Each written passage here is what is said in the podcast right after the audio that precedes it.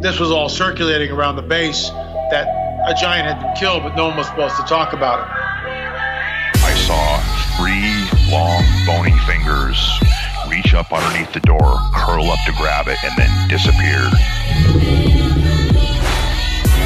When he came over to me, dude, he slithered over to me. And this giant comes out of the cave and they're all frozen. And he starts running and firing at this giant. Well, the giant moves. He's got a spear in one hand and he's running really fast and spears Dan and holds him up like this. Somebody else, shoot him in the face, shoot him in the face. They basically decapitate him.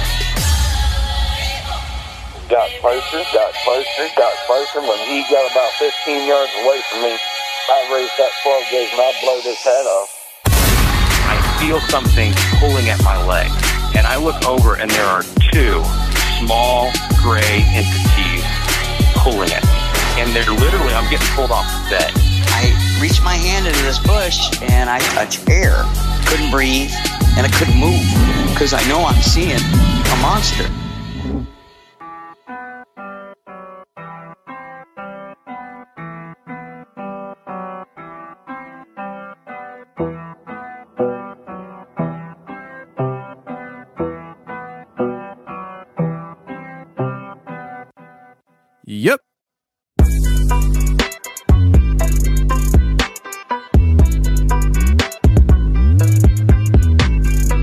Welcome to the show, everybody. You're listening to The Confessionals. I am your host, Tony Merkel. Thank you for being here.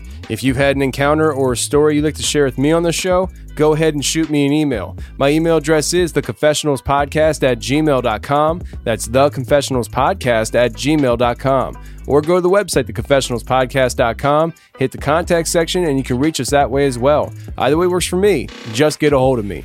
And if you're interested in hearing more of the confessionals every week, every Thursday we release a special episode on the website for members only. So if you want more of what you already hear on Tuesdays, on Thursdays, go to the website, theconfessionalspodcast.com, and become a member today. And I want to let you guys know we are dropping another new beard oil scent with a matching beard balm. It's called Yeti. It's going to smell like Christmas. If you walk into a Christmas shop and you know that Christmassy smell, that's what this beard oil smells like. That's what this beard balm smells like. Yeti. And it's available right now on the website. All you got to do is go to theconfessionalspodcast.com, hit the store section, and you'll see the new scent Yeti next to all the other scents of Sasquatch, Dogman, and Spectre. And to top it off, we are also dropping a new beard balm called Sasquatch, which smells like the actual Sasquatch beard oil scent. A lot of people love the beard oil scent Sasquatch, so we are giving it to you in the balm scent right now on the website. And if that's not enough for you, we're dropping a promo code which is Yeti. If you go ahead and order three of any of these products and you use the promo code Yeti, you will get a fourth one for free. So go to theconfessionalspodcast.com, check out the scents because it's the holidays. I know you're buying gifts, and this will be a great gift for any dude in your life with a beard and facial hair. I'm telling you guys right now, it's a great product. So go ahead and check it out right now. Now, today we have a great guest coming on the show. We have Zach Vorhies, who's also known as the Google whistleblower. About three or four months ago, he has come out of the shadows and blown the whistle on what Google has been doing when it comes to censorship and diverting search engine results to their desired destination. Zach has shown the world what Google is all about and how things changed when Donald Trump took office in 2016. We are going to be bringing Zach on, and he's going to talk to us for about an hour and a half about a lot of different things that he has uncovered being on the inside of Google. I will let you guys know that we are going to start working on changing our email address to this show because I don't feel comfortable operating with a Gmail account now that I know what I know from Zach. So let's get to Zach right now.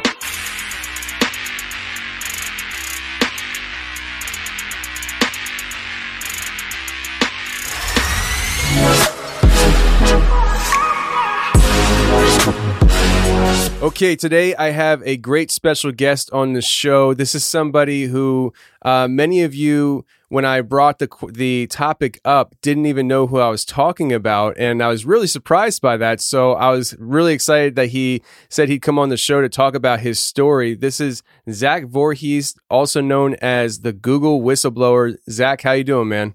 I'm good. Thank you for having me on the show, Tony. Absolutely, absolutely. I'm glad that you came on. And so, uh, with your story this is you're somebody who actually worked at Google and really I mean you have come out with information that really fills all our suspicions. We all had suspicions that things were going on behind the scene and we're just some crazy conspiracy theorists. And then you come out of the woodwork where you're actually working in Google and you uncover some serious violations. So if you could just walk us through this experience that you've been through, like you, you start out at Google, what kind of spawned you to actually start looking around and snooping around? Because that's probably the way they look at it, snooping around the servers to find this information. And what kind of information yeah. did you find?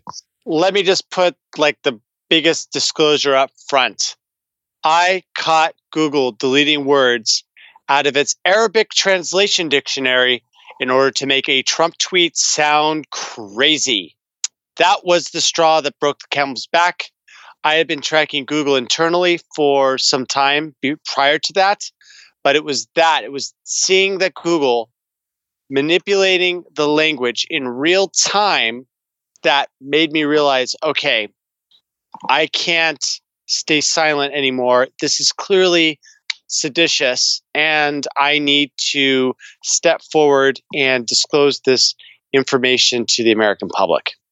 Yeah, and so that tweet that you're talking about and stuff was Covfefe, and uh, when I first saw that tweet, uh, I was like, "Man, the guy can't spell coffee." That's yeah. what I thought. that's what I thought he was talking about. That's what everyone thought. That's what the media was saying. Is that is this a typo? Is this a typo? Well, no, it wasn't just a typo. That word translated in translate.google.com to we will stand up. So if you take that and you put it with the original tweet, despite the negative constant press, Covfefe meant we will stand up to the negative press. And so people came out with this with this uh, translation, this decode, and they went out to the internet and they said, "We figured it out. Donald Trump was giving us a coded message. Well, the New York Times was like, actually, actually, that's not really true, right? And they created this article on June 31st, or maybe it was, I'm sorry, uh, May 31st. And this article, actually, May 31st of 2017, the New York Times came out with an article that said, actually, you know, Trump's tweet doesn't mean anything, and everyone decoding it is a conspiracy theorist, and they don't know what they're talking about. And to prove this, what they did was they were able to find an expert that confirmed what the New York Times was saying that covfefe was not a word. Well, the only problem was that they were confirming it with someone that used to contract with the company which is not an unbiased statement of fact. You know, you can't just go and just call your employer and be like, "Well, my my my employee agrees with me." Like, no, that doesn't count. But that's what the New York Times did. Google on June 1st, 2017 wrote a design document saying, "We have to get rid of this uh, this phrase, covfefe. We have to delete it from our Arabic translation dictionary. And they said that it's nonsense. And the reason why they knew it was nonsense was because the New York Times said it was nonsense. So the New York Times had a post in this design document to get rid of the word covfefe. So they get rid of, they literally de- delete it out of the di- dictionary to, for attempts to make the president look stupid. Yep. So when it comes to this idea then that uh, Donald Trump is just this raging lunatic moron that accidentally got into the presidency. Uh, how how much of that, if if not all of it, do you personally feel is uh, manipulated by such types of efforts? You know, all of it. All of it. all the it, it's so sophisticated. It's far more sophisticated than I ever thought it was going to be until I started looking at the details. And what happened was I would try to search for things like, um, like immigration. And every single time I tried to find anything, what I would get would is I would get a link back to some news article that was negative about the president, spinning it back into like his thing. So, for example, I would type in ex- executive order, like immigration, and then it would bring me back to kids in cages and saying, "Oh, Trump's a really bad president." You try to search for anything political, and then there would be like this news article that would float to the top, and it was just spreading, you know, negative sentiment about the president. And what I saw was when things started to trend on Twitter about, you know, the true state of the world the deep state would sort of respond by in the next news cycle at at like 4 a.m. in the morning. They they sent out this like you know this directive of what they're going to be talking about. What they would do is that they would take those hot those trending topics and they would take the keywords that would represent those trending topics and they insert them into articles that would be negative against the president. What would happen is that these negative articles would be the first thing that you searched for. And so what I saw is this rolling manipulation where as things started to trend, these articles would be generated by you know slate or vox whatever to try to capture the people searching for that and then be re- redirected towards hate of the president it's like industrial scale propaganda in action Absolutely. And it's even so, like you just brought the idea of propaganda. So we're talking about big tech companies propagandizing uh, current events and topics to sway us into a certain way of thinking. Uh, and I'm a very big harper on the, uh, I call it the mainstream propaganda, which is, you know, the mainstream media uh, doing the very same things. So basically, what you're talking about is we're taking an old stream of propaganda where it comes to, with the mainstream media and we're adding to it now where now big tech companies are joining in on that propaganda. Yeah, they're colluding, and it's one big cycle, um, one big collusion the mainstream media is colluding with uh, Google in order to control the narrative in real time. I got you. And it, it would make sense, though. It would make sense that if that's what your goals were to propagandize things, that you would collude with the big tech companies because they are uh, like Google, Facebook. I mean, they have our eyes more than even the mainstream media does today. So if they're trying to look to to maintain control over our minds, it would make sense that they would do such things. Now, when you started looking into all this stuff, I think it was what 2016 is when you started really looking into all this when you're still working at Google. Um, yeah, end of 2016, like you know, 20 beginning of 2017.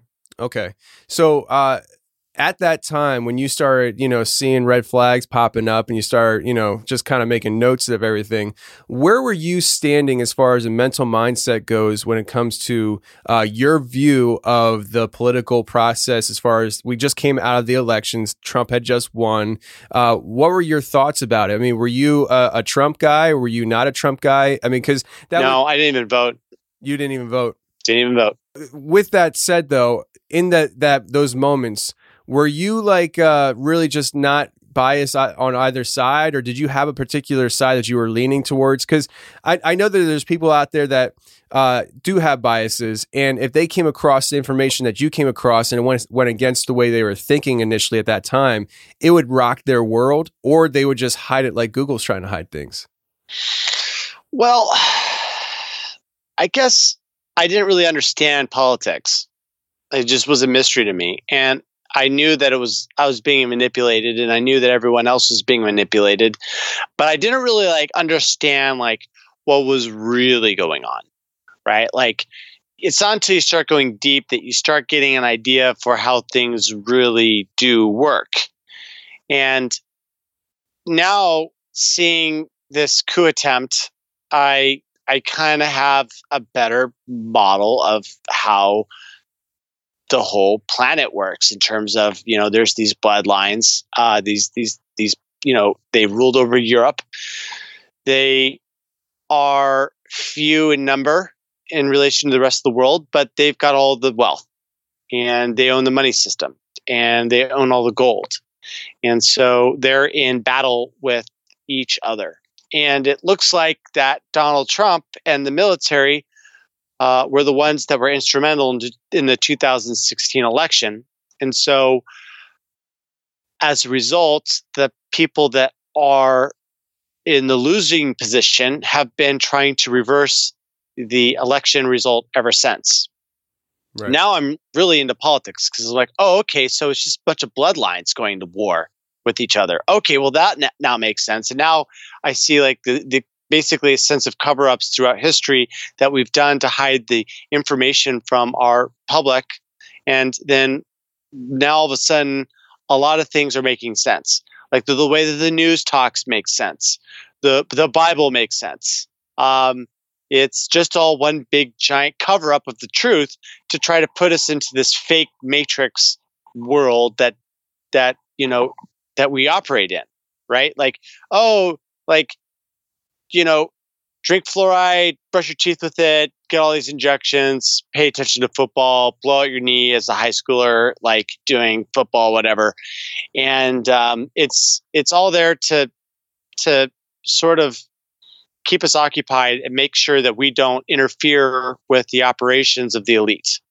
And um, and if you're an outsider and you're trying to destabilize the incumbent force, and all you got to do is just start telling people about the truth, right? Because you start telling it's like, oh, by the way, all your leaders are really bad people. They're all blackmailed by Jeffrey Epstein, right? Like that truth reverberates, and you don't need a megaphone to say it out loud. You can just say it quietly, whisper into someone's ear, and then they'll activate and they'll be like, oh, this actually explains a lot of the world. And then they'll continue to pass it on. And then you get this like bottom up like truth narrative that is always you know right there burning in the background simmering trying to escape. But the the the people that run the society are like putting their foot down and trying to prevent it from ever emerging because they know that they'll have this exponential growth when the truth starts you know propagating because it's viral. And that's what we're seeing right now. Like we're having this amazing awakening. People are finding out about yes jeffrey epstein did some really, really bad stuff. And it was ensnarling all of the highest politicians and royal family members across the world. And so, um, you know, this is all coming out. It's amazing. I never thought that we would we would live to see America take back its country from the globalists. You know, absolutely. And uh, I didn't either. You know, just five years ago, you talk about global elites and you're a crazy person that, you know, if anything should probably be locked up. That's the way uh, you were looked at. I mean, it, and now you hear politicians on TV talking about the elites and the the shadow government. And it's just like the whole script has been flipped. Do you think that google and these big tech companies are part of that upper elite or do you think that their strings are being pulled by the upper elite? I think it's a little both. Um, and you know the people that are running both google and youtube you know they fled totalitarianism. And you know, totalitarian communism and the horrors of that. And then they come to the United States. They use our freedom in order to get unimaginably wealthy. And then they shut the gate behind them. And they're like, okay, time to end free speech now that we got through the door.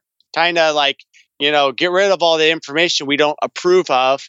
Um, and it's it's it's mind blowing it's mind blowing to see them come full circle like this. Oh yeah, you know, and, and I was looking into the whole Facebook thing, and uh, because I'm not a big fan of Facebook either, I, I only use social media because of the show. So, uh, but you know, I was looking at Mark Zuckerberg. He was at Harvard when he in 2004 when he started Facebook, and two two years before that, the NSA, the alumni that went to Harvard that were working for the NSA, uh, donated 10% of the donations to Harvard two years prior. And I think it was like $30 million or something like that.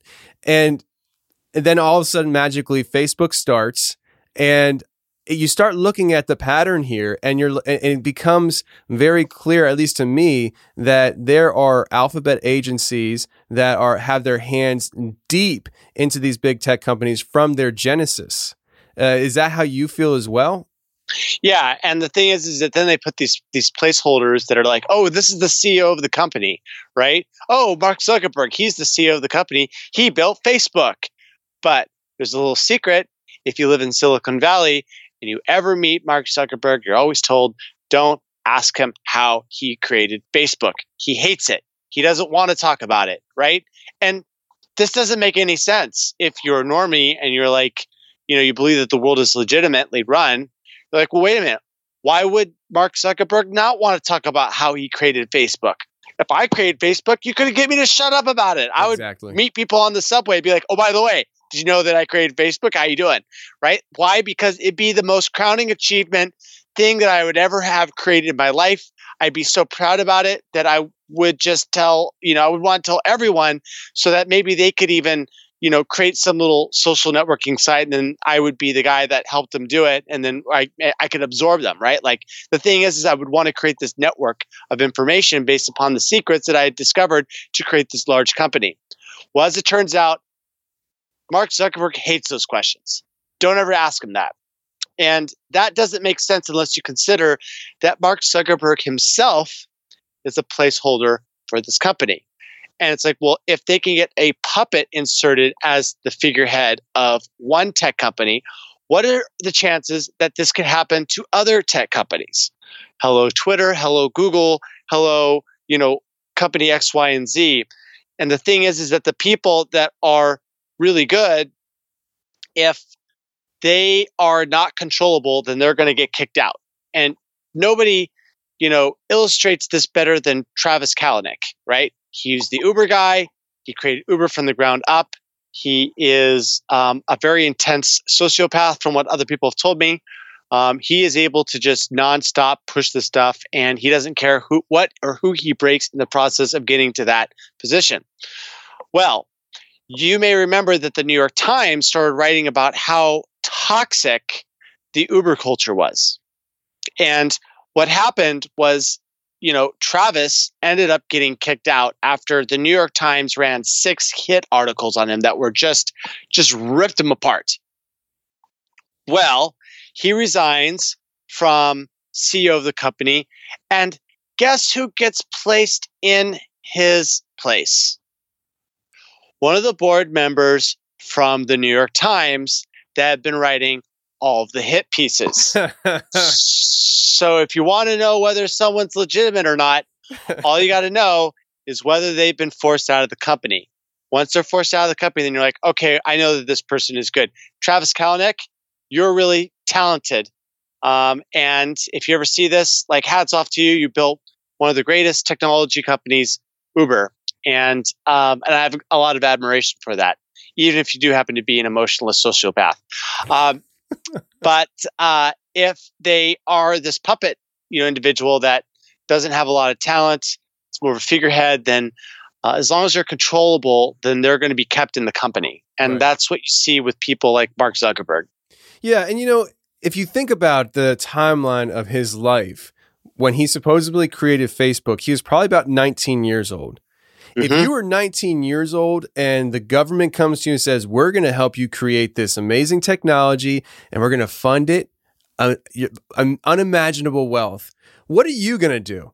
What every 19 I'm going to year grab my pen. I'm going to grab a word I sign. Right? exactly exactly and so when you look at mark zuckerberg and the way he the way you just described how he doesn't like talking about it, it's because he knows something that he does he's not allowed to talk about and the proof in that very thing is the fact of what happened to alex jones you have spotify uh, facebook uh, what was it twitter uh, in, uh, itunes all in one day within hours kicking him off the platform that's not by chance that's not a random thing that is somebody or some entity above these companies organizing a hit. It's not like Zuckerberg called those companies up one day and said, Hey, let's just talk about this and think about what we could do here because I really think he's a bad guy. They didn't do that.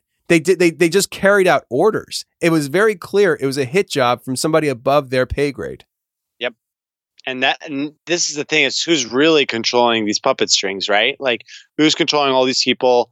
Um, you know, who's controlling the CEO? And once you realize that they're puppets, that's when you realize the reason why they do the things that they do. Like Susan Wojcicki, the CEO of YouTube, she got on stage and she's talking about all these things about how we're for the user and helping them express themselves because this is what we believe and this is what's really important. Until the wrong person gets elected president, then it's throwing all of that away so that they can do something else, so that they can now lock down the internet. And they don't even change CEOs. They do it with the exact same CEO that said that freedom is intrinsic to the nature of the company. Now they're saying, "Oh, What we got that to even ban all the? Nazis." It's whatever they have to do to seize power. Like words are not a space for truth; they're a, a battleground where combat for power takes place. Wow. That's incredible. Uh, so Google censors. Yeah, Google mean- censors. I mean, we're talking about uh, this is like the modern version of 1984 with George Orwell. Am I am, am I wrong in that? I mean, No, one hundred percent right. It- controlling the speech, redefining speech, and we uh, you hit it right off the top of the off the top of the show with uh, Covfefe. They're literally taking words away, and when they do that, we turn around. We're supposed to say, "Yes, okay, two plus two is five. That's what they want."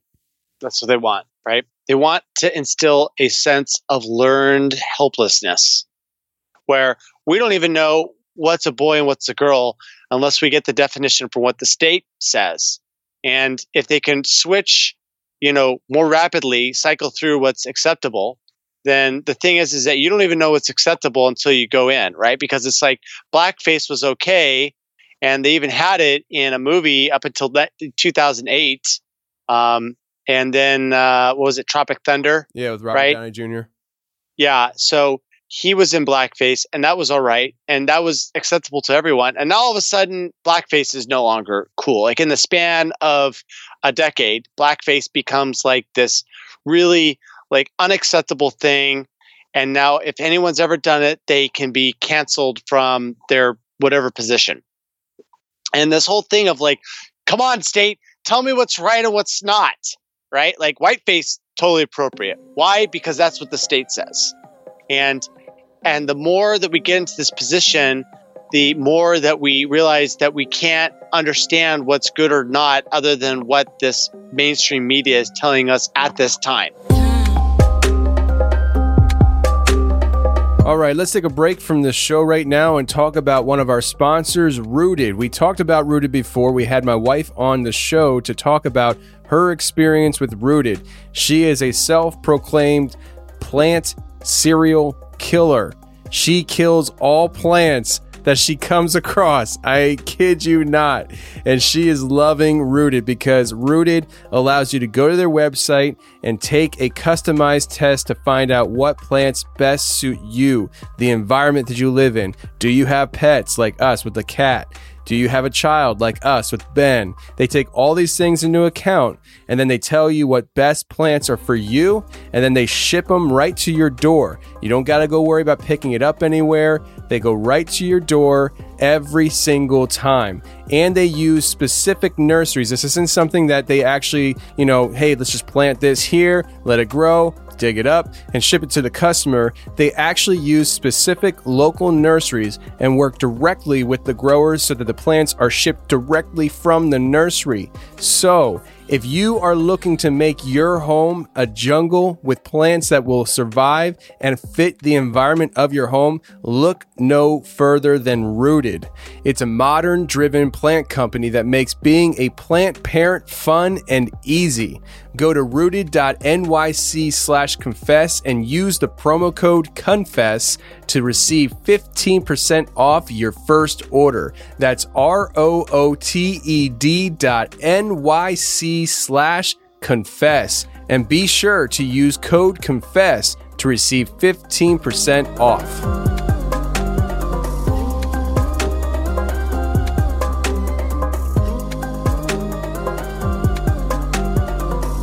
So, what's up with these uh, blacklists that you came across within Google? Uh, were these things literally like blacklists, as in um, certain people's names are to be suppressed on Google searches, or was it more complex? I know you've mentioned in the past about uh, something to do with the Vegas shootings in these blacklists. Am I right? Yeah. So off the top of my head, there's like three blacklists uh, that I was able to release. One of them was for Google Now, censoring a bunch of news. One of them was the YouTube query blacklist, and then there was another one which was specifically for Google News on Google News and the Google search linking to news. And the latter was really, really, really interesting. It was created on October 2nd, 2017, when the Las Vegas shooting massacre occurred. And Google made this emergency declaration saying that they needed to filter the internet for bad news. And so that's what they did. And they did that by the creation of these two blacklists the YouTube query blacklist and then something else that I can't remember what the name of it is right now, but it escapes me. The what do these blacklists get populated with? Stuff involving people searching for false flag information. And so, you know, what you see with YouTube query blacklist is like half of it, maybe even a little bit more, is dedicated to covering up false flag searches right? So, for example, anything involving Stephen Paddock, multiple shooters, etc., are being blocked. Another thing is blocked is the fact that, um, well, this is not really well known about Las Vegas, but there was an ISIS group that claimed responsibility for the attack. Yeah. And the whole media, which in the past had told me that ISIS doesn't mess around, they don't make declarations unless they really mean it, all of a sudden declared unilaterally that this was fake. This was not true.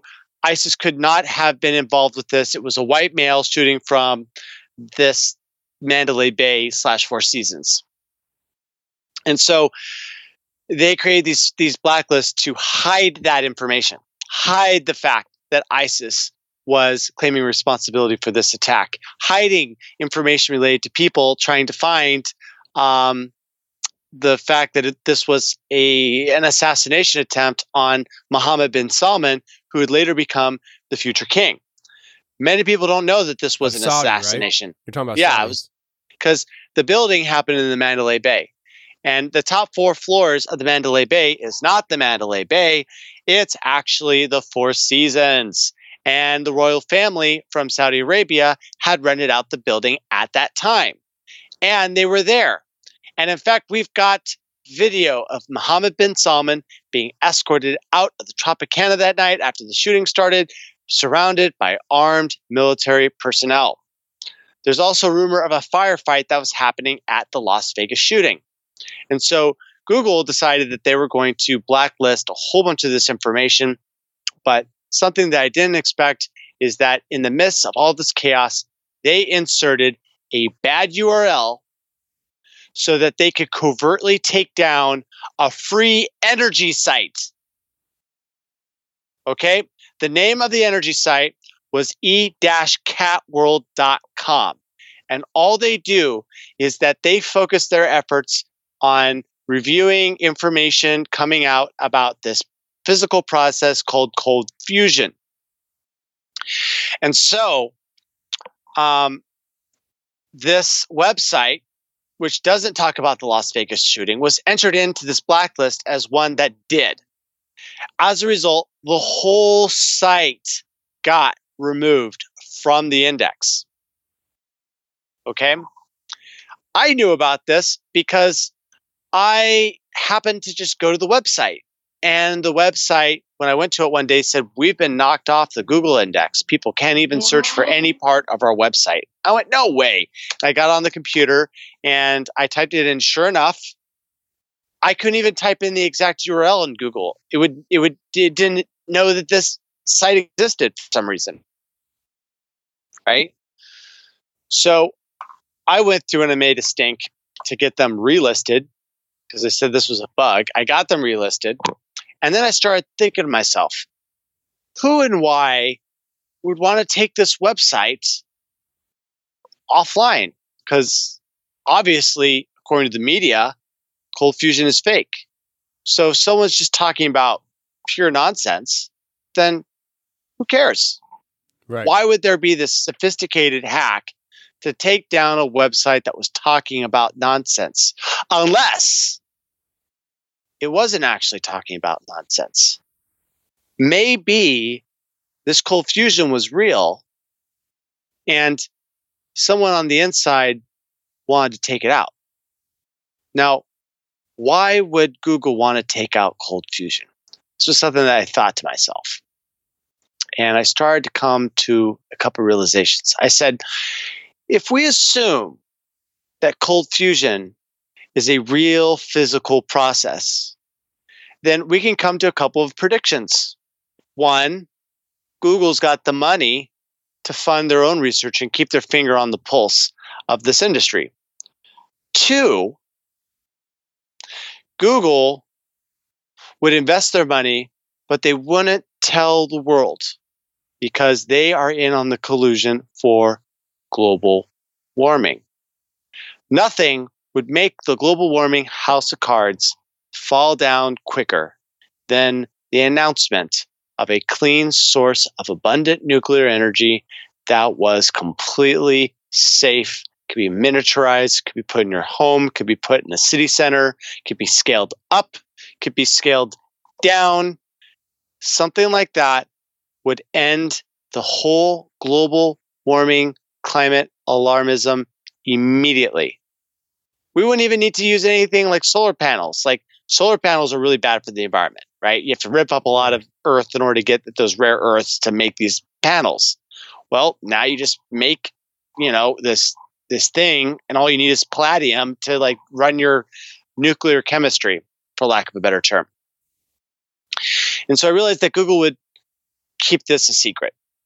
And what I found out is that well, what I realized is that I could just go ahead and uh, search for this company, and if my predictions were correct, I would find it. Well, I found it.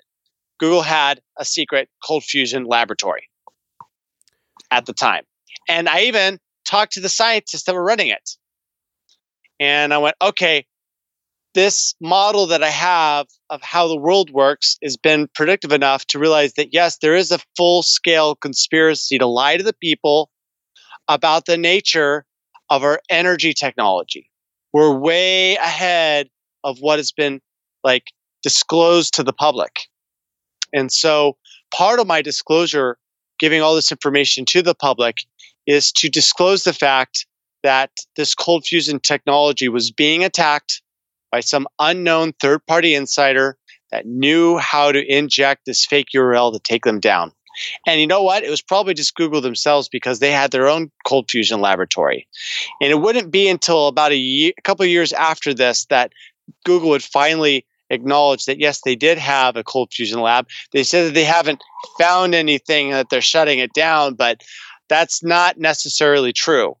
Um, you know, I think that that's sort of a piece of deception. I believe that Google has found out that you know they've got their own cold fusion thing up and running. In fact, the CEO Sundar Pichai recently said that Google had some exciting investments within the alternative energy landscape that was going to make fundamental changes in society. So I think that they're actually hinting that they've got the working technology and right now they just want to make sure that if the if the normies, if the commoners figure out how to do cold fusion, that they've got their own their own thing ready to go. They're just going to roll it out, and then all of a sudden will be this abundant energy everywhere, but that it's going to be theirs. They don't want right. somebody that's not part of their cult to get this technology and get the, a head start on them. Yeah, they're monopolizing everything whether it's the search engine or anything they want to have their hands on, they want to monopolize it. And so you're coming across this information and you decide to come out and start speaking about it. Now, you went to Project Veritas and you released a lot of information on there. Uh, at what point did you decide to take this to another level? Uh, and I believe what happened is you activated a kill switch which was you giving what was it Veritas uh, the ability to release more information if you were to be killed. Yeah. And so why why did you fear for your life to begin with? Google was trying to make moves covertly on Twitter to let me know that they knew who I was. Uh, I started getting trolled by a user by the name of One Snowflake, and they started outing my real name and then outing that I was a, a, a leaker. And I was able to set up a honey a honeypot for this individual. They clicked on a link that was running off a server that we controlled. Therefore, we got the standard information that your web browser will send when it accesses a website, which is its IP information and also its user agent string. So from that from those two things we're able to find out the location and the computer that they were using, which was like a MacBook running Chrome. And they were accessing all of this from Google Indiana. So we were able to figure out this person is Google. So what I realized at that point was, you know, there had been some heat on me prior to this by a law firm representing Google. And so what I did was I went to James O'Keefe and I said, Hey, I've given you a lot of information. We've only released two pages, but in the event of my untimely death, I give you permission to release all the files to the American public. And then I went to Twitter because I know that Google's been monitoring me and my handle. I went on Twitter and I said, um, in the event of my untimely death, all files will become public. At that point, Google called the police and they red flagged me. They said, You need to do a wellness check on this individual. And the reason why is because he looks like he's crazy. And so um, they decided that they were going to do a wellness check. But unfortunately for Google, I had given them the wrong address when I left. I said, Oh, my new address is here. And it wasn't. And so when the police were given a wellness check directive by Google, they were given the wrong address. And so they came to the wrong house. My friends were there. They gave me the heads up that Google was coming. And so, or I'm sorry, that the police were after me. And so 30 minutes later, the police were knocking on my gate. And I just decided that, you know what? I don't think there's anything good that's going to come from this. I'm just not going to answer the door. And I'm just going to let them do their thing. So they do. And uh, they decide that they're not going to take no answer for an answer. And so they find an excuse to call in a bomb threat. And the excuse that they used was a tin can filled with denatured alcohol that was by my gate system. You see, my roommate is a fire spinner and she goes to places like Burning, ba- Burning Man and dances on stage. So she left this this denatured alcohol that she uses for fire spinning by her gate. So they saw this. They said, "What could that be? It could be an incendiary unit. Could be rigged up to explosives to, to, to explode on us." So, um, boom! They locked down the whole street. Right? They locked down from like 20th to 22nd. The liquor store across the street gets evacuated. My neighbors get evacuated. The theater next door to me gets evacuated. And so, um, they're escalating, and I don't even know that they've escalated to this point. I just know that there's police cars that I can see uh, in the, you know, around the block, up the street, and that for some reason there's this helicopter that keeps on circling around me really low. And I'm sitting there, I'm like, okay, this this would be a conspiracy theory to believe that Google escalated to the point that they sent a helicopter after me. But sure enough, that helicopter was for me. And there was a situation, and it was on Twitter, and uh, it was breaking news. At this time, my friend who had gotten worried about me decided that he was going to come and check in on me in San Francisco. He saw that the street was shut down. He's like, Are you guys here for Zach? And they're like, Who are you? He's like, I'm his best friend. So they, so I, he got into communication with me. He's like, Yo, man, the whole street is shut down and they've shut it down because they're coming after you. And I went, Jeez. no way. He's like, yep, there's snipers on the rooftops. There's a bomb squad like getting through your gate right now. There's FBI. There's people on the route. Yeah, there's the whole mess. So, um, after negotiation, I start to realize that they are not going to go away. They want to ask me about whether I'm going to kill myself. And if I don't talk to them in person, they're going to set up and keep there for several shifts. So I start realizing, well, you know, they're going to come up with an excuse. They're going to come into my house. And then, you know, who knows what could happen? Like, they may shoot me. Their body cams may not work correctly for some reason. So I realized that the safest thing that I can do is to come out into the public with my hands up, let them know that I'm coming. And if they're going to shoot me, let them shoot me with 20 cameras rolling because, man, that's a logistical nightmare to cover up, let me tell you. So I decided I'm going to come out with my hands up and I talk to them. And, um, and, you know, obviously I'm not trying to kill myself. Obviously I don't want to hurt anyone. I just want to disclose the truth that I'm a whistleblower. And I had the, um, the proof that I was a whistleblower because I had a picture of the image that I had sent of a letter that I had sent back to Google. So I showed them the letter. They're like, "Oh, you are a, a whistleblower." I was like, "Yep." And so then they got really friendly, and things started to de-escalate. I got right back in the ha- in the house. I got a plane ticket the next day, and I was out to DC at 8 a.m. the next day. So um, that was my kind of brush with death. If I hadn't done something the correct way, if my friend hadn't gotten there when he had done, then it's would it could have been possible that they could have popped me one by storming into the house, pretending I was going to destroy evidence. Then, you know, that that could have been it. Right. So, and, and you know, Google should be held accountable for what they did that day. Because what they did is they called in a quote unquote wellness check on you in hopes that two things would either happen. Best case scenario, you do something the wrong way and you get shot and you're dead. They're in the clear.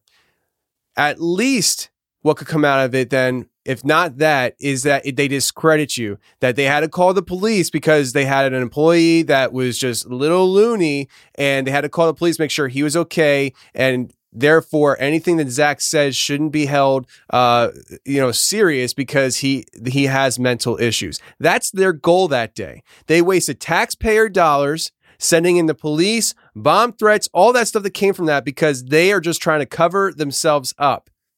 That's that's right. That's unbelievable and they're not nothing is going to happen. That's the thing that drives if you did that, you'd be in legal problems.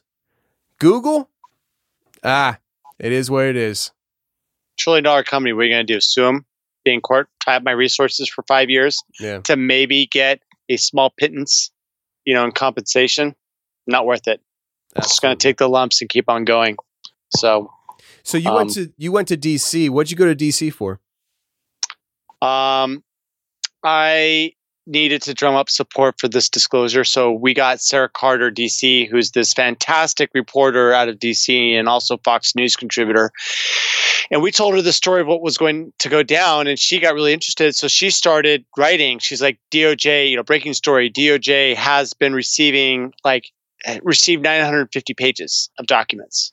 Right. And so she's she's been putting pressure on this. And I credit her for helping me get the whole uh, ball rolling with the DOJ. And um, now there's a bunch of people that are getting letters from the DOJ, tech companies, telling them that, uh, you know, hey, we need to get some information from you. Um, we're investigating a very large uh, company. We assume that that's Google. And so, um, you know, I don't know if that would have been possible if it were not for not you know, Sara Carter having trust in me and the story and doing it justice and coming out and talking about it first.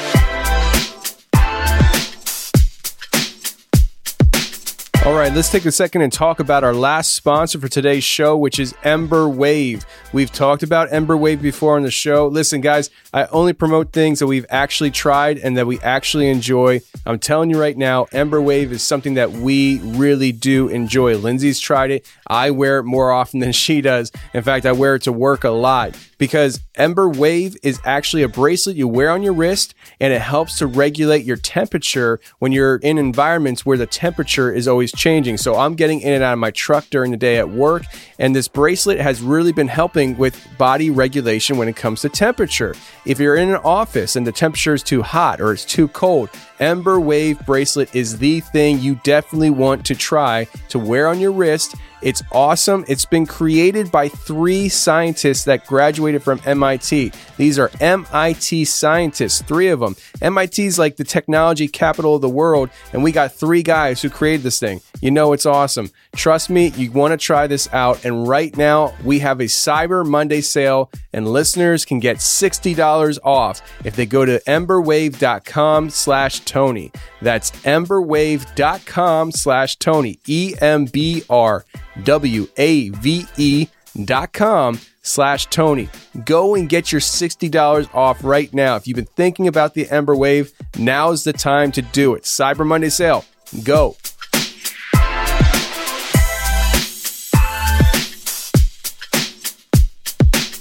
Did you ever have to be considered for uh, like witness protection or anything after this Google incident with call, calling the uh, quote unquote wellness check on you?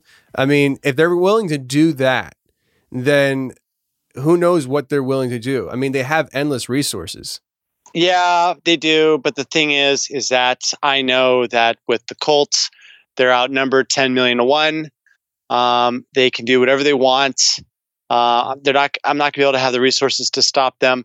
All I can do is use whatever action they're going to do to me and leverage that so that I can bring a great awakening to the rest of the individuals.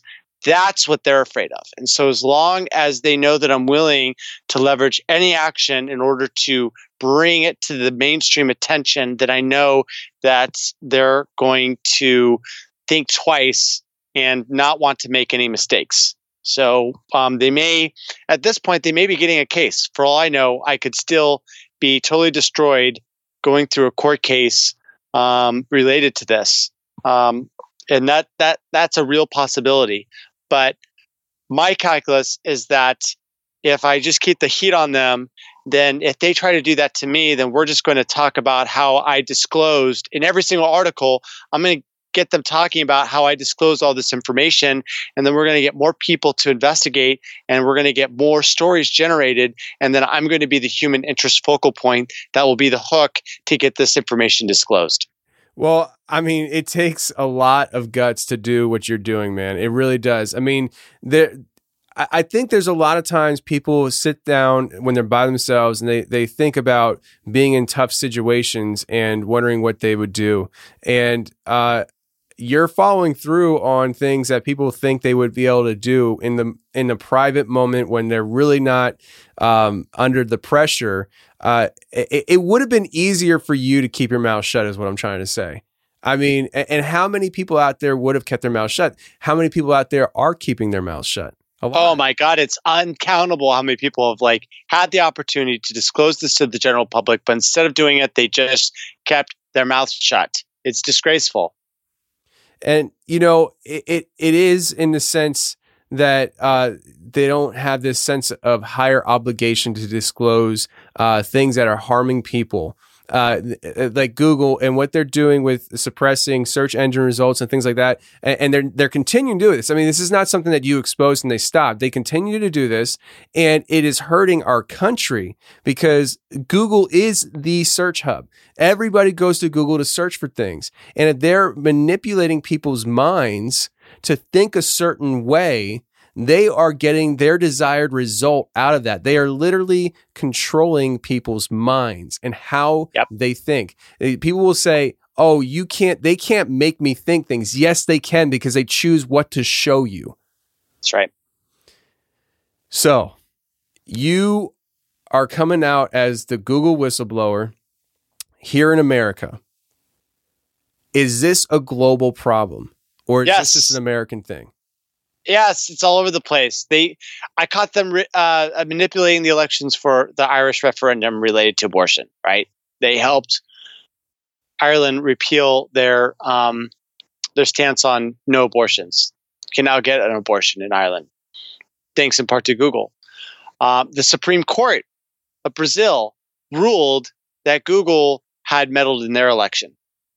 And they know this because there was a secret agreement that was produced by the politician that lost and Google.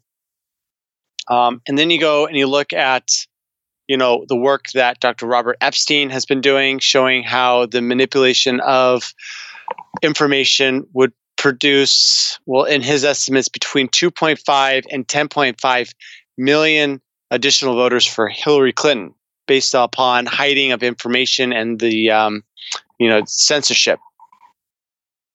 And then you could go back and you can see that there's other countries like Egypt.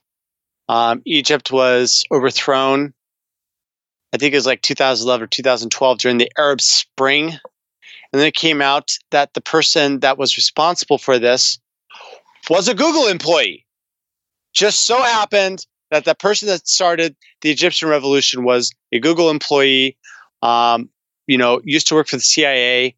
And then with this democracy that then they and then when you know things came to a head they had a um, an election and then the muslim brotherhood won and then they started doing a bunch of evil stuff. And it was like okay so google's now part of this conspiracy to overthrow like a country to make it more muslim. Like like this cult that runs the globalists have a fetish with muslims. They want to push them everywhere that they can around the world and flip those countries and turn them Muslim. So here is a Google employee turning Egypt Muslim, and then the the military had to take over and run out the Muslim Brotherhood guy out of office, and um, and you know that was that.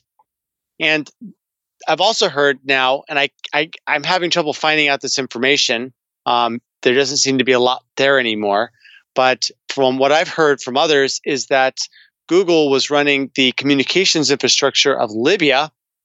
And when Libya was being overthrown by rebels, um, they shut Google shut down communication to the existing regime.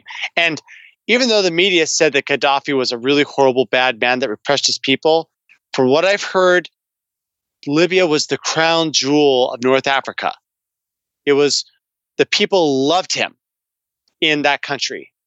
And the deep state didn't like him because he was trying to introduce a gold backed currency and that was going to interfere with the United States petrodollar. And so as a result, they engineered an overthrow of the dude's country. And um, and the last video we got of Gaddafi was him being sodomized by the bayonet of a uh, gun, or maybe it was a sword. And so um, you know, another instance. And so when people say, well, you know, is there any evidence of Google meddling in election? It's like, well, yeah. Which country are you talking about? Because there's many. yeah. Wow. That's that's pretty great. And not just these countries, but our country as well. And they're doing it now. I know with um, Tulsi Gabbard, uh, she had her issues, and even Steven Crowder, I heard just recently had his issues as well. Uh, have you heard about that? I know you're not at Google Yeah. when this was going on. Do you know? yeah, and the, yeah, the, the, the methodology that they're able to show the bias is that they are able to look at something, okay, in America, and then they VPN to the UK, and then they do the same search on the same search engine. And what happens is they get wildly different results. And so, for example, uh, Steven Crowder, Laura Loomer, no, it wasn't Laura Loomer, it was Steven Crowder and it was Tulsi Gabbard were both like suppressed in the United States and they appeared as the first result in the UK or Russia. So it's like, okay, we get it. It's a regional, it's a region based manipulation because you don't want the voter normies to hear the information that contradicts what the mainstream media is saying. You know, if they were not meddling with uh, Tulsi Gabbard and if the DNC didn't actively suppress Tulsi Gabbard and the mainstream propaganda actively suppress her, she would probably be the leading candidate right now. She is the most level headed Democrat running for office there is right now. She she has fantastic uh, motives of heart when it comes to why she does what she does. Unlike all these other politicians that are in it for their own, you know, personal gains, she is the only one I've heard talk about how uh, why she does what she does and it being uh, something completely different than what uh, you're seeing in the news. And of course, Google's going to prop up those things. And I know they took down her ad, her AdSense, right? Is that like how Mm-hmm. they kind of destroyed her after the uh, first uh, presidential debates, right? Yeah, they disabled her ad account, and then everyone else was able to steal the first place in the search results, like Kamal Harris and you know Elizabeth Warren. Like, you know, because Tulsi Gabbard wasn't even buying her own keywords because her account was shut down. So you worked for Google. You're not at Google anymore. I'm assuming you don't use Google. Is that true or no? As little as possible. Okay, so if you're uh, you say as little as possible, what what are the other alternatives for the people listening that they're listening to the Google whistleblower himself talk about why he did what he did and the the just and we're just scratching the surface on things here. Uh, that it's so deep. Uh, what would you suggest to the people listening as to how to go about uh, taking back their authority online? So first off, stop using Android. Android's bad. Android's finding all of the information and sending it out to the intelligence agencies around the world. Like, do you want China to know like what you're doing, you know, and seeing all your dick pics? Like, th- th- like get rid of it. Go to iPhone. we think it's better. We don't know for sure. iPhone, Apple does not make most of their money by selling your data. They make most of the money by selling you an overpriced phone. That works really well. Uh, second thing, you got to ditch Chrome. Chrome is tracking you on the desktop all the time. Doesn't matter what computer you have, they're tracking you when you use it.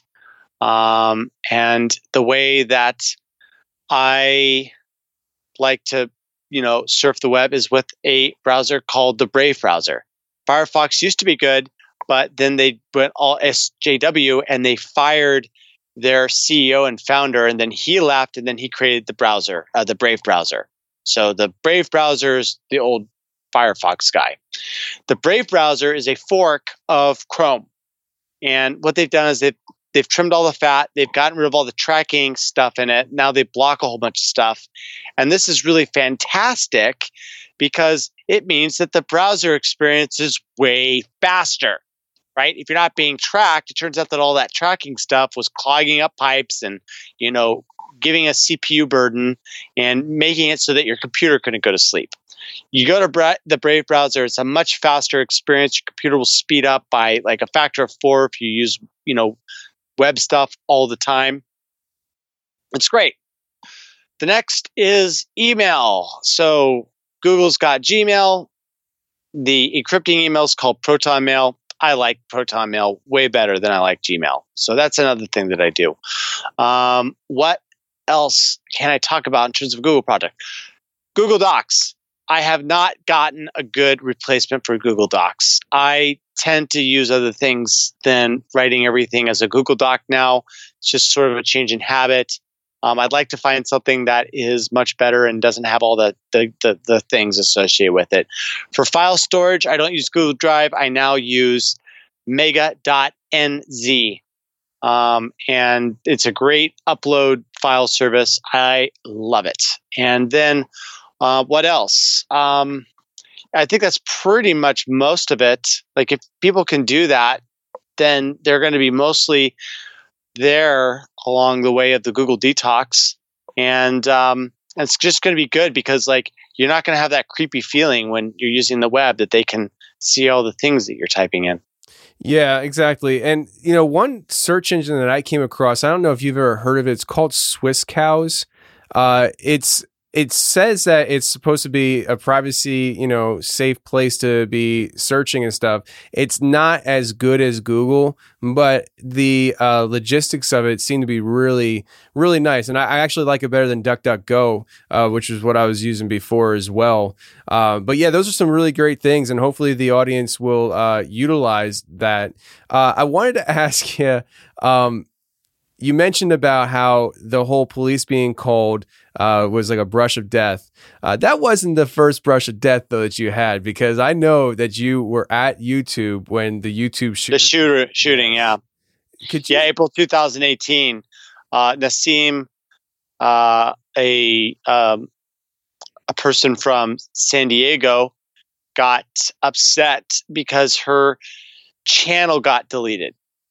Or no, I'm sorry, it got demonetized, so she could no longer run ads. And so she got into a car and came to YouTube, ended up not making it all the way to YouTube, making it to the Mountain View campus, falling asleep in her car. Um, the police knocked on her window and uh, checked her out, and then, then they let her go. And then she came to YouTube during lunch came in and opened fire and uh, tried to shoot a bunch of people and succeeded. And uh, and then she took the gun with her last few bullets and fired on herself in the chest and killed herself. And I I got the word of what this had happened when I when the fire alarm was pulled. So the fire alarm pulled, and I'm like, "Oh, what's going on? Oh, I hope this isn't a false flag." Ha ha ha! And so I grab my skateboard, I go out the back, and uh, there's like a hill down to the exit area from the back. So I take my electric skateboard, I throw it on the ground, I jump on it, and I'm heading down the hill as fast as I can. There's like everyone else is behind me, but I'm faster than them because I got a skateboard. I come down and um, I see that there's this person laying on their back. And it turned out that this was the girl, but I noticed that there had what looks like like a like a five o'clock shadow or something. So um and it looked like a dude sitting on the back. So I um I ended up reporting to the to the news people later on after I got into safety that there was a guy that had been shot by the shooter. Well, they said that's impossible because the only person that the shooter killed was herself and it was a woman. And I went, What? No, that's impossible. And so for a while, they actually thought that there was two shooters. Well, um, it all clicked when I saw the shooter. Nasim had an apple, Adam's apple, and she was built like a dude. So this is the really weird thing about this whole thing is that you know this whole shooting went down, and um, it turned out that it was a transvestite. Um, I don't remember them ever saying that on the news at all. no, they, they, they never said this on the news. Go go look at it. They'll, they won't say that it was a transvestite. They still to this day reported it as a woman. Yeah, I thought it was like some woman that was uh, on YouTube. Um, I, I thought she was like doing some sexy videos or something like that. Like for for I don't remember what it was, but I just I had this very clear distinction in my mind that this was a woman uh, creating videos on YouTube, and they took her money away, and she got mad uh, and you know went crazy. Yeah. Wow. Well, yeah. So nothing about this story makes any sense. Um, the the parents claimed that they had told and warned the police that their daughter was coming to shoot up YouTube or Google. That she was very upset, and the fact that the police found her in her car in the Google parking lot with this information being known, and they didn't stop her. It's like, what's going on here? Someone's not telling the truth. Something's not adding up. And so I did some research on her family and found out that her dad worked for the Iranian intelligence services. I'm like, oh no, there's another rabbit hole yet again. Of course. Like there's something weird going on.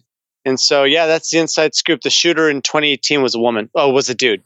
Wow, and, and isn't that a common thing? I mean, the uh, Vegas shooter, or at least the supposed shooter, Stephen Paddock. And by the way, Zach, I interviewed two people that were in Vegas that night. That Oh really? yeah, and with, within a less less than a week of the shooting, I had them on my show, and the mainstream propaganda didn't want anything to do with people who are actually there because they would actually give real information. And uh, I had one guy come on who was actually in the concert, and I had another guy that was at the Bellagio like a mile away from this shoo- shooting, and they had an active shooter in the Bellagio. There were a lot of things going on in Vegas that night that was unreported. Reported, yeah. Yeah, and then a bunch of people started dying after the shooting Yeah. happened, like like a week after. They like well, the one the one woman who died was at the concert with the guy I interviewed, and I can't remember the full story, but she had uh, she had a medical condition that this shooting uh, really vamped it up, and uh, she wound up passing away from this previous medical condition. And then there's the conspiracies going around that, that she was taken out. She really wasn't taken out. She just she literally had a medical condition that this shooting uh, really affected. Um, Yeah. She wasn't hit though, but um, yeah, but there's there's like nine other people that died. yeah, absolutely. Oh yeah, and there's there's so many holes in this thing. Uh, I I had another family come on the show that were they were underneath uh, Stephen Paddock's room when this was happening. I think they were on the other side of the hall though. Uh, but their daughter was in the in the concert, and she was on the phone with her parents when the shooting was going on, saying that there was shooting from a helicopter. I have video of a helicopter flying around that night during the shooting. And so it, it, there's not, there's, I know this is not, you know, what we're supposed to be talking about, but hey, you know, it is what it is. Um, I mean, no, this this whole this whole censorship happened. I mean, like, I know what the story is. It was attempted assassination on Mohammed bin Salman. Like that's right. that's why there were the black helicopters. That's the reason why there was a mass shooting. That's the reason why there was crisis actors that were involved in this in this whole thing that blew over. I lost my fucking mind researching this because all the people that the media had reported had died. I started doing background searches on them and figuring out that all of their Facebook profiles were created by someone else. Yeah. That their GoFundMe's were being created by someone else. That when they said, "Oh, they're being lost by their teacher," like they had a memorial for them in this, like, um, at the school where they're a teacher, and then I would go and I would look at what people were saying, and they're like, "Did you know who this person was?" Like, no, I heard she was a substitute teacher that substituted here like once three years ago, and I'm like, wait a minute. So this person was a substitute teacher at the school. So now the media is reporting that they were part of this, like intimately part of this district when they weren't. And then you go and you look at the memorial and there's like three people there. And like, wait a minute. This person who is beloved by her community had a memorial and like three to, eight people show up. And that's it. And I, I kept on seeing this over and over again, and the, it was the same thing. Like they had a Facebook profile for them. They had one video. Um, they had like a bunch of pictures, and then it was all done the exact same way, over and over and over and over again. For like every single one of like the 21 people that they had that they were venerating in all the different media stations, and it was like ABC, NBC, CBS. They all were saying, talking about the same people, and all the people that they were talking about had the appearance of being you know, a fake person with a manufactured um, uh, Facebook profile that was created three years ago. And and when they died, there was no family members or friends coming out, pouring their hearts out, saying, "Oh, ah, we were friends since we were ten years old. Remember we did this? I'm going to miss you, buddy." Like none of that. It was a bunch of people coming on Facebook saying, "You know, I never knew who you were." like I just met you over the internet from this thing, but rest in peace. It was this like anonymous people crying their eyes out over and over and over again. I couldn't find anyone that was their high school friend, that was like their childhood friend, or any person that was related to them. And it's just like, okay, like maybe one or two, that's that's a little bit out there, but like every single person that the media was talking about turned out to be like had looked like that they were not even real and then you look at the survival rate. Like it was told that like 400 people were shot with this high powered machine gun, right? And then they got, but they nobody could reach them uh, for like an hour, and so they were brought to the hospital, and then something like it was like a 99% recovery rate. Now I don't know if you ever seen what happens when someone gets shot, but they bleed out and then you know they go into shock and then their brain undergoes brain death in the hospital because of all the inflammation from um, hypoxia. And so what happens is that people start pulling the plug after a week when it's clear that the person's got overwhelming brain damage. Well, um, that's what I would have expected. I would have expected something like a 10% death rate. Really horrible stuff. You know, seeing someone that was healthy shot to death, like, and then their brain starts, like, they, they start spasming, their muscles go all over the place because their brain is fucking dying. I never saw this happen here. 99% of the people had like a spont- like had a, re- recovery and left. And then it turned out that Laura Loomer, who was on location at the time, tried to get access to the morgue to find out who these people that had actually died were. And it was top secret. They wouldn't let her figure it out. They wouldn't answer any of her questions. They wouldn't say who these people were. And I think it's still a mystery about who Yeah. these people were dead. And it just turns out that it was, oh yeah, here's the cherry on the top. You ready for this? George Soros put a put sell on August 14th, 2017.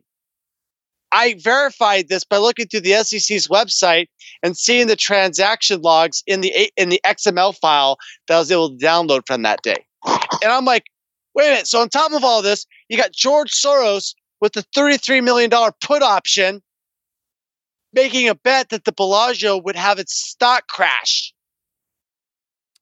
This was an assassination attempt, and they were trying to get as much money and extract as much value out of this as that they could, and they did it from all these different angles. And when I saw all that, and uh, then once I like saw the people being assassinated, I just I broke down. I started crying. I couldn't take it. I said, "Is this really the world that we're living in right now? That that that has this much control over the media?" And it was. Yeah. You know, and even the num- I don't know if you pay attention to numerology, but even the number 33 has a very significant uh, meaning, uh, it, it- very deep within the occult, uh, Freemasonry, and uh, it. This stuff, there's a lot of symbology that goes al- along with this stuff, and I don't know where you stand on like the idea of you know this the occult and things like that, and if it's you know One, I'm all into it. Let, oh, really? let me know. Yeah, huh? Okay, well, I, I didn't I didn't know if you were or not. Um, but I, for instance, re- this this is very recent. Okay, so my audience knows one thing that I am. I'm a huge basketball fan since I was a kid, uh, and I graduated high school the same year as LeBron James, and so I've followed him closely because LeBron James was supposed to be the next Michael Jordan. I hereby publicly declare I am no longer a fan of that man. And it's because a video that I found just this past weekend, It was actually like an hour before I contacted you. It showed LeBron James in one video in the warm up line. Uh, he pounds his chest, gives the goat horns to the sky as he looks to the sky, brings his hand down, does the Illuminati symbol pointing to the ground, and then he brings his hands apart and gives a 666 sign on each hand. And then he does it, uh, uh, and then he does something else with his hands. And that told me right there that LeBron James, who hangs out with Jay Z, who puts "Do as Thou Wilt" with Wilt, which is an Anton LaVey saying on his clothing Yep. line, has been infiltrated mentally by Jay Z and that that whole thing. But it, it's it's so deep that I go to Instagram maybe an hour or two later, and I see a picture of LeBron James' son playing a basketball game, and Dwyane Wade, LeBron James' best friend, uh, in the picture cheering him on. And I zoom in on LeBron, uh, D- Dwyane Wade's hoodie, and it's uh, it's the names of the kids on the team, including LeBron James Jr., in a circle. Inside that circle is another circle, connecting strand of DNA, making a circle, and inside that, a hand doing goat horns. I'll send you They- the picture. Send me the picture. That that's mind blowing. I will Right? tell- they I will tell you they're this too. addicted to their symbolism. uh, One hundred percent, and they'll put it. They'll put it right in front of your face. because most people don't pay attention to it or they're scared to pay attention to it. What what you'll see in this picture is the goat horns where in the in America it's it's a sign for I love you in sign language. Here's another thing that I'll tell you. Helen Keller uh, defined that. So she took that sign. She said this sign means I love you in in sign language. Helen Keller was an occultist. She took that sign which was an occultic sign and made it made it I love you in sign language in America. It's I, I believe Wow. America is the only country in the world that uses I love that I love you as a sign. And so it, she and she was an occultist and a theosophist. And so it, it, but what I, I bring all that up because the satanic element to all this is so deep that it's hard to fathom. And there are people because I'm, I'm a Christian and I have a very wide based audience. I, I know for a fact I have Satanists that listen to my show. And when I bring up the, the, the hot topic of God and I, I talk about Jesus too much or something like that, I get emails about it. But the, this aspect is so deep rooted into our culture and society. This is something that isn't a, an old religion coming back or circling back around and making a comeback. This is an old religion that has been here the entire time Entire time. in the shadows. And the only reason why we see it now is because we have more access to information. It's Yep. been here the whole time. It's been here the whole time. I'm sorry, man. You're supposed to be talking. No, I am. I'm 100 percent on with you, man. Like they've been here for the, the they they descend from the sons of Noah. You know, they the Canaanites, Cain and Abel, the Canaanites. They mixed with the with the Jews. God told them to not mix with the Canaanites, but they did. Uh, they created a very smart race, and they've got a pact with uh, with Moloch. They're these Yeah. pantheists. They they believe that if they keep the covenant with their God, that they can inherit the earth. And Yep. that's that's the way that they've been working. They're so unbelievably evil that people just can't comprehend that they would do something as bold as, you know, put in soft metals into our vaccines in order to, you know, destroy the brains of our children. Like it's um it's beyond what people are able to imagine. And because of that they are in total denial that that's the way that the world is. Uh, but for someone that's hyper rational like i uses occam's razor and sees like this phenomenon all these people talking about these you know pantheists uh, that have been practicing child sacrifice then i go and i reread the bible. I'm like okay well they, here they here it is. Like it existed back then. Why you know at what point did it stop? And if it if i can't find a point that it stopped then maybe it still exists. And then you start realizing okay it does. And this is where we get our story from vampires from right? It's an ancient cover-up story about why all the kids were appearing with like um with blood drained out. And it's because well the elites have this adrenalized blood ritual that they perform. And that's that's the reason why we got vampires now. You know and and there there's tons of ancient writings outside the bible. Now being somebody that i am uh, i give a lot of weight to the bible and the scriptures there. Uh, but these things can be found outside the bible too. I will tell you though uh, you brought up moloch. Moloch is in the bible. That's how old this thing is. Yeah.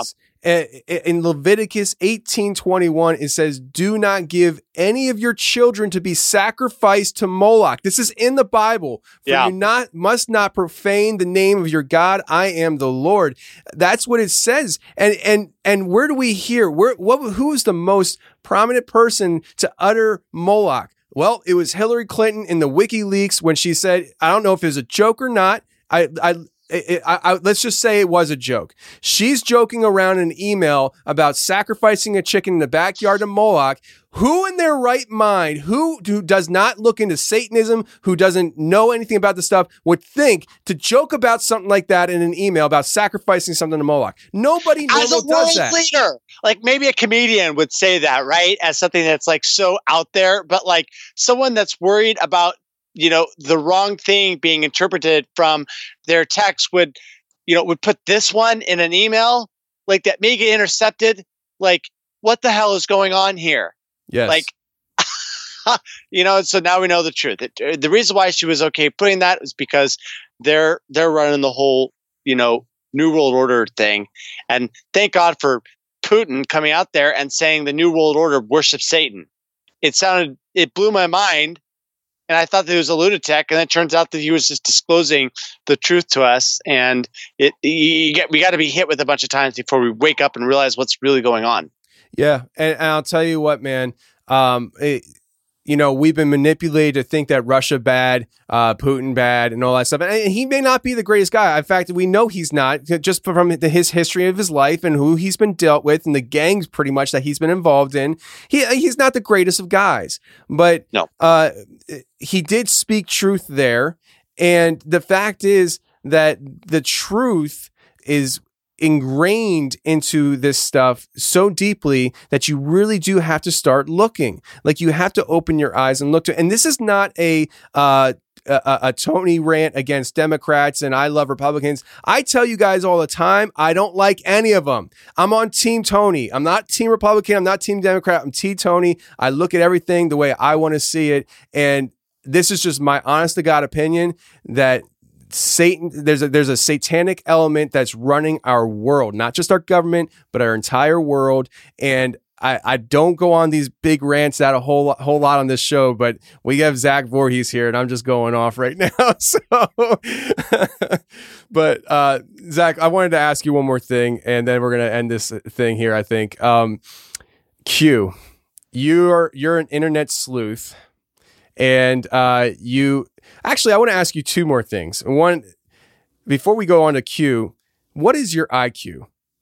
Uh, I tested it in college. Uh, it was 133. I think it's probably like 143 now because um, of all the education that I've had, and also um, people that tend to use uh, um, Adderall for a while have a IQ shift in the positive direction. So Yeah. I would say that I'm probably like 143 right now.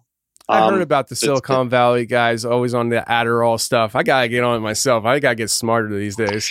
Uh, no. The reason here's the thing is that the way the health works is that um, you get a disease because of a vitamin deficiency and um, or a parasite or whatever, and as a result, um, your brain's not working that well and slows down, and so um, you take Adderall to like try to fix it, but now you're you've got this dependency. Um, I've actually I'm not using it anymore just because I was able to figure out that I had a vitamin deficiency and uh, and fix that. And once I fixed that, then um, I dropped off a lot of weight and I didn't need the Adderall anymore. So I've lost like 25 pounds in the last uh, nine months just because of you know getting a better diet. Well, I mean, I think I would lose hundred pounds going through what you went through, man. So I, I wouldn't be stre- I, I wouldn't be stressing. I'd be forgetting to eat. So, uh, but yeah, I wanted to just bring up this idea of Q because um, I, I I see it around, and a lot of people ask me to do a show on Q, and I just haven't found the right formula for me to do it yet. Uh, and I'm honestly not sure exactly how I feel about Q. And if I if you put a gun to my head and said you have to tell me what you think Q is, I would say personally I lean towards the idea that Q being a possible AI bot, man.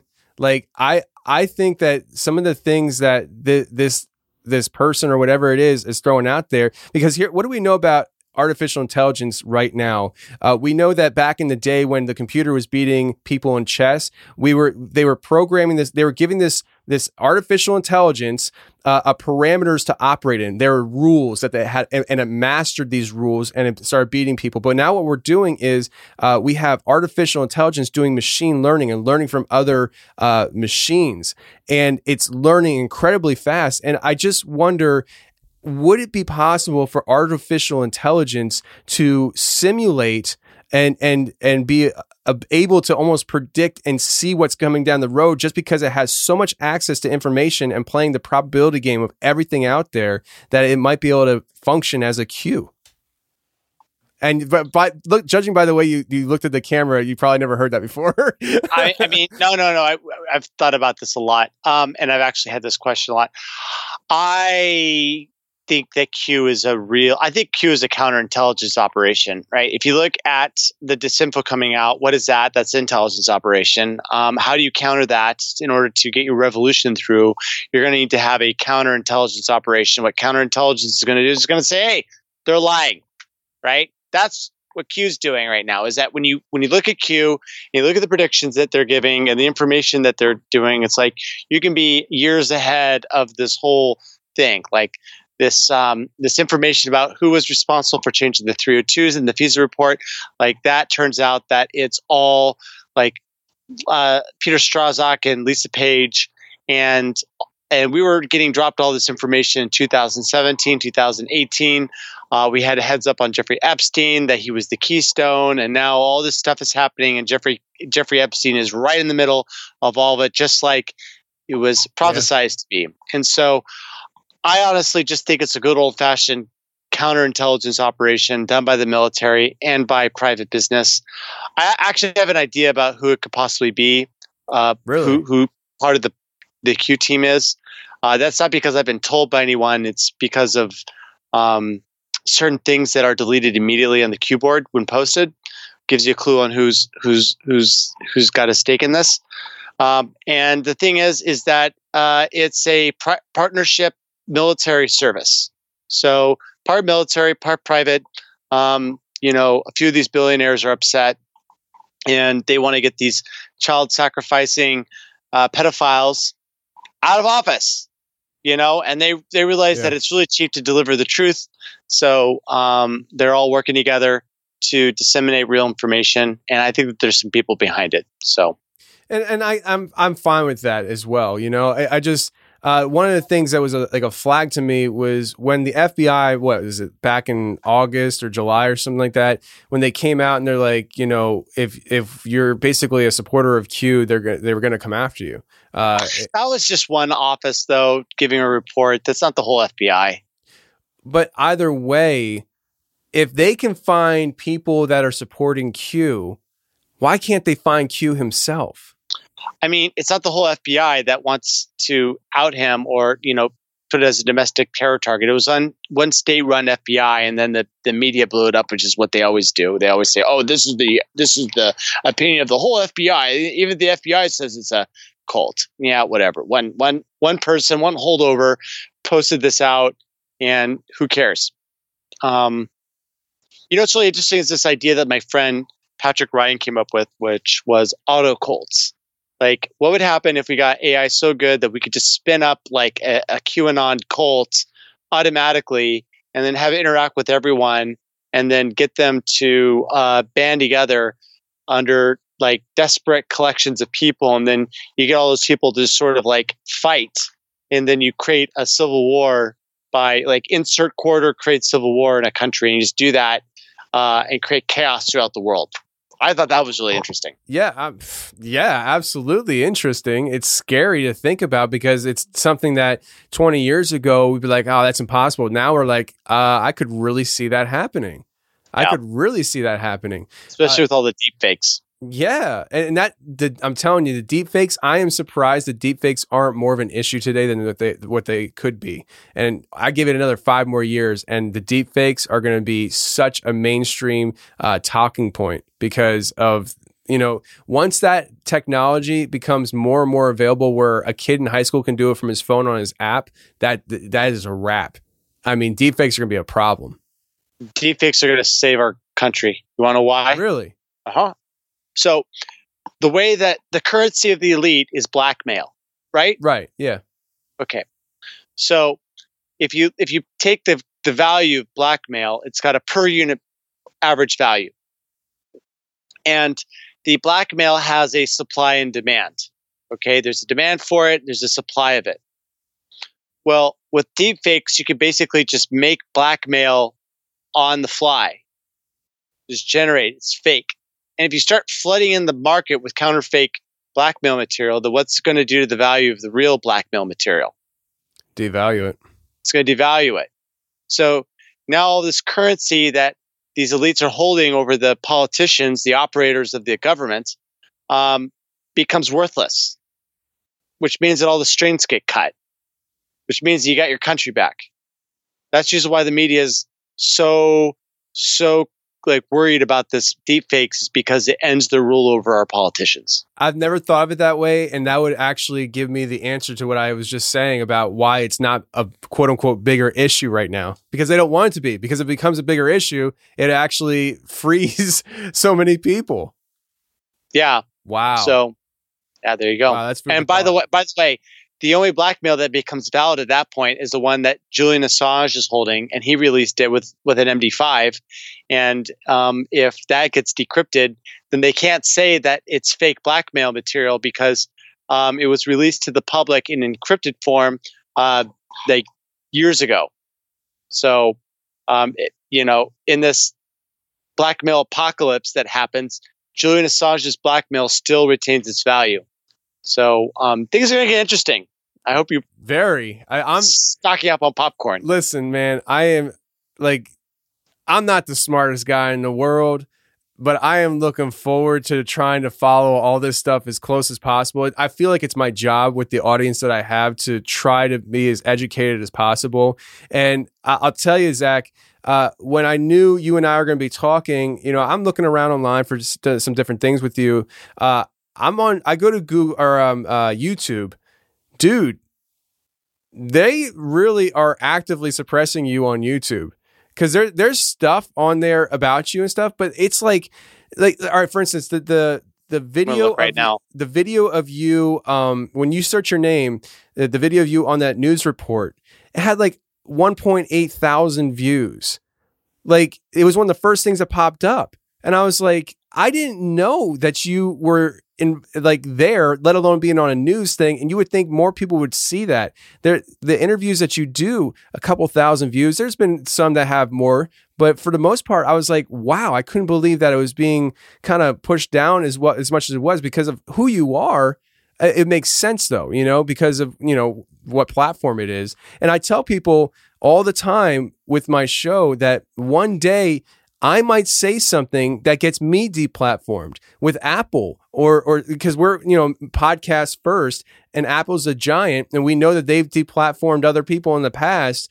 It might happen to me. And that's why I always tell people you have to go eh, to the website for, you know, if, if I'm gone one day, the website will be there. You can sign up for the newsletter and that will always have you connected to me. You can sign up for my text messaging group so that if, if anything happens, I can shoot out a text message. You get that information. But deplatforming and suppress, suppression of information when it's hurting, the, hurting their toes or hurting their pockets, it's a very real thing. And I, I just, I, I just wanted to say that to you because like, I, when I was looking around for you online and stuff, I, I just I thought I would have saw more uh, traction on some of the things I was seeing than what I than what I saw. Uh, even even for instance, I I found your your YouTube channel, dude, like 600 subscribers or something. I was like, are you kidding me? Like that's it? you know? yeah, I'm not. I'm not really pushing my YouTube channel because um, it doesn't matter. I just have the assumption. I just have the assumption they're just going to blow. They're going to wipe it out probably by Oh, December sure. 10th or something. So I'm putting no effort into building anything out on YouTube. Zach, I it's just going to be gone. dude I, when i started my youtube channel for the show I, I barely touch it as it is like because i'm a podcaster and sometimes i put my show on video form i got like i don't know 4500 subscribers on youtube and i'm barely trying with it you know hmm. and that's what i'm saying like for what you're doing and stuff to have not even a thousand subscribers just people that are just randomly like hey let me just subscribe to this and just in case something pops off on it you know like I, I I was shocked. I was shocked. But um, anyway, Zach, I feel like I could talk to you forever, and uh, I've I've had you long enough, and I, I want to let you get to bed. So I appreciate you being here, man. Well, thank you, Tony. It's been a pleasure to be on your podcast. Absolutely, and you have an open door to come back anytime, man. In fact, I would love to sit down and talk with you some more about stuff because I feel like there's a lot of things that we could touch on. Maybe one day we could do a live show and have people call in and ask you questions. I think that'd be fun. I would love that. How many do you, how many views do you usually get per video? Uh, I'm not sure about you. I, like I said, I'm a podcaster first. Uh, I'll, I'll tell I'll tell you my my stats when we end the recording here, which is right now. Okay, Bye, guys. sounds good. Bye.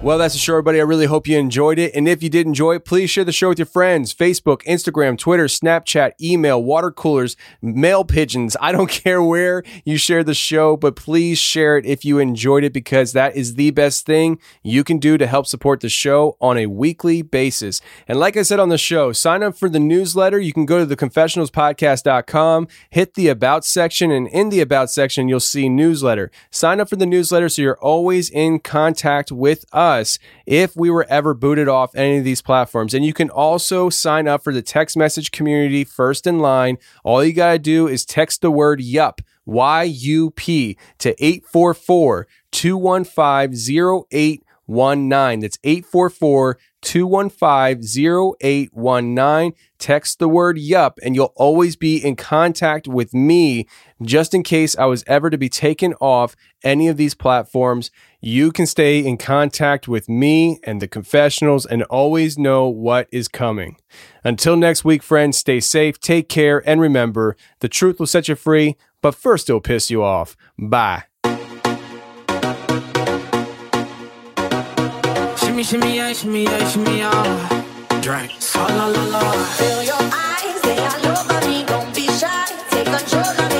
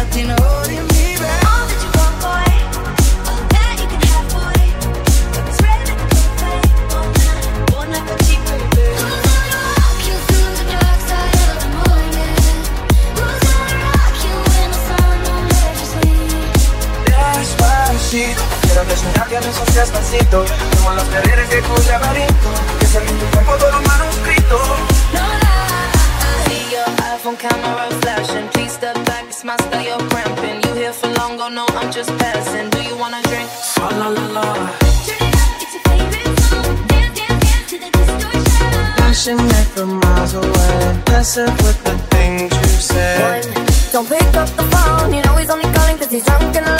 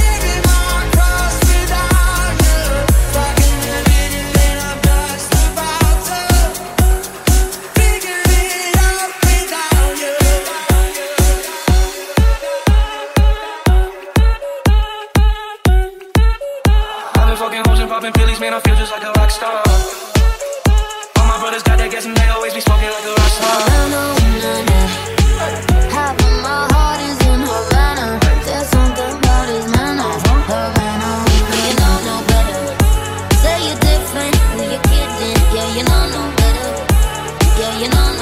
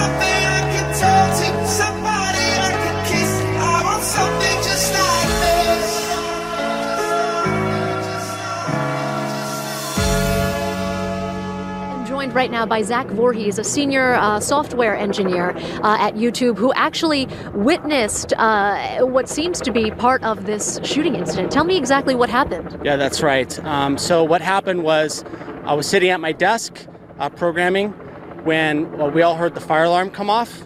Uh, so uh, we evacuated the building. I had my skateboard. I started skating down towards the lunch courtyard area, and I heard a commotion.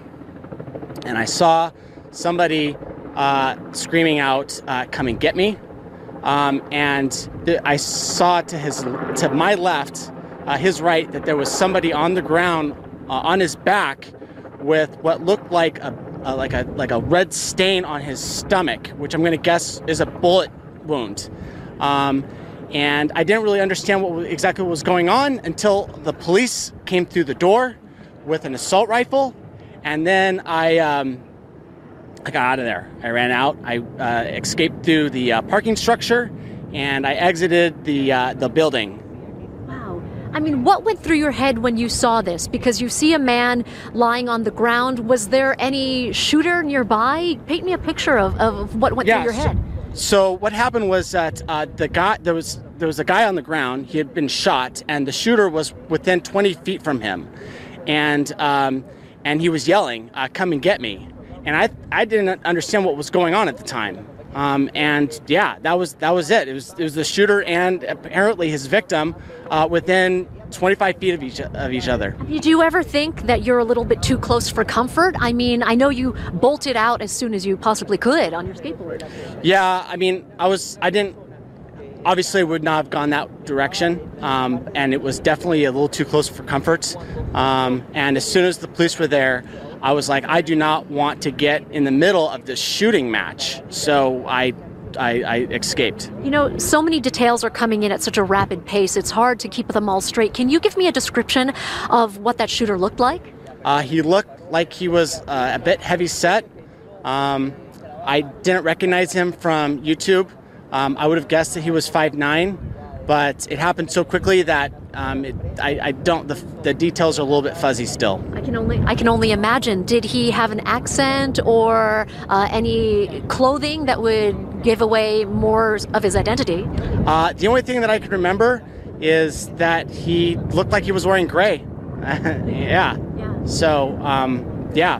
So tell me, how do you think that he could have possibly entered? I mean, security wise at YouTube, are there metal detectors? I mean, are there badges you need to swipe in order to get into that area? So the the I can't go much into the security of YouTube, but I I, I can say that they have uh, security doors. Um, but the uh, garage area allows walk-in, uh, and I come in the morning often on my skateboard, and I kind of sail through the parking garage, and I'm able to get into the the outside courtyard area, um, which is where he was at. So he was in, a, in an area that was technically um, somebody from the public could access. And let me ask you you said that your phone has been blowing up um, with text messages and inquiries from friends and family. What have you heard so far from the rest of your colleagues? Um, I haven't really talked. I've only talked to one colleague so far. Um, I, I went live on Facebook um, to because you know everybody's hungry for information on what's happening, and I've just been blowing up uh, with uh, requests from my family um, and my friends, uh, trying to see uh, if if I've been all right. There was one uh, person I believed worked uh, in the facilities who uh, actually witnessed the, uh, the the shooting, and I actually have his interview on on my phone. Oh, I'll try and get that from you in a little bit. Unless you want to, if you would you like to pull that up now? Do you have a moment? Uh, so, for all of you who are just tuning in, we are in San Bruno, outside the YouTube campus, where I'm speaking with a senior software engineer right now, Zach Vorhies, uh, who just uh, escaped this active shooter situation. He saw, uh, according to him, a body on the ground uh, with some sort of wound to the chest and abdomen area. He escaped through uh, the parking garage.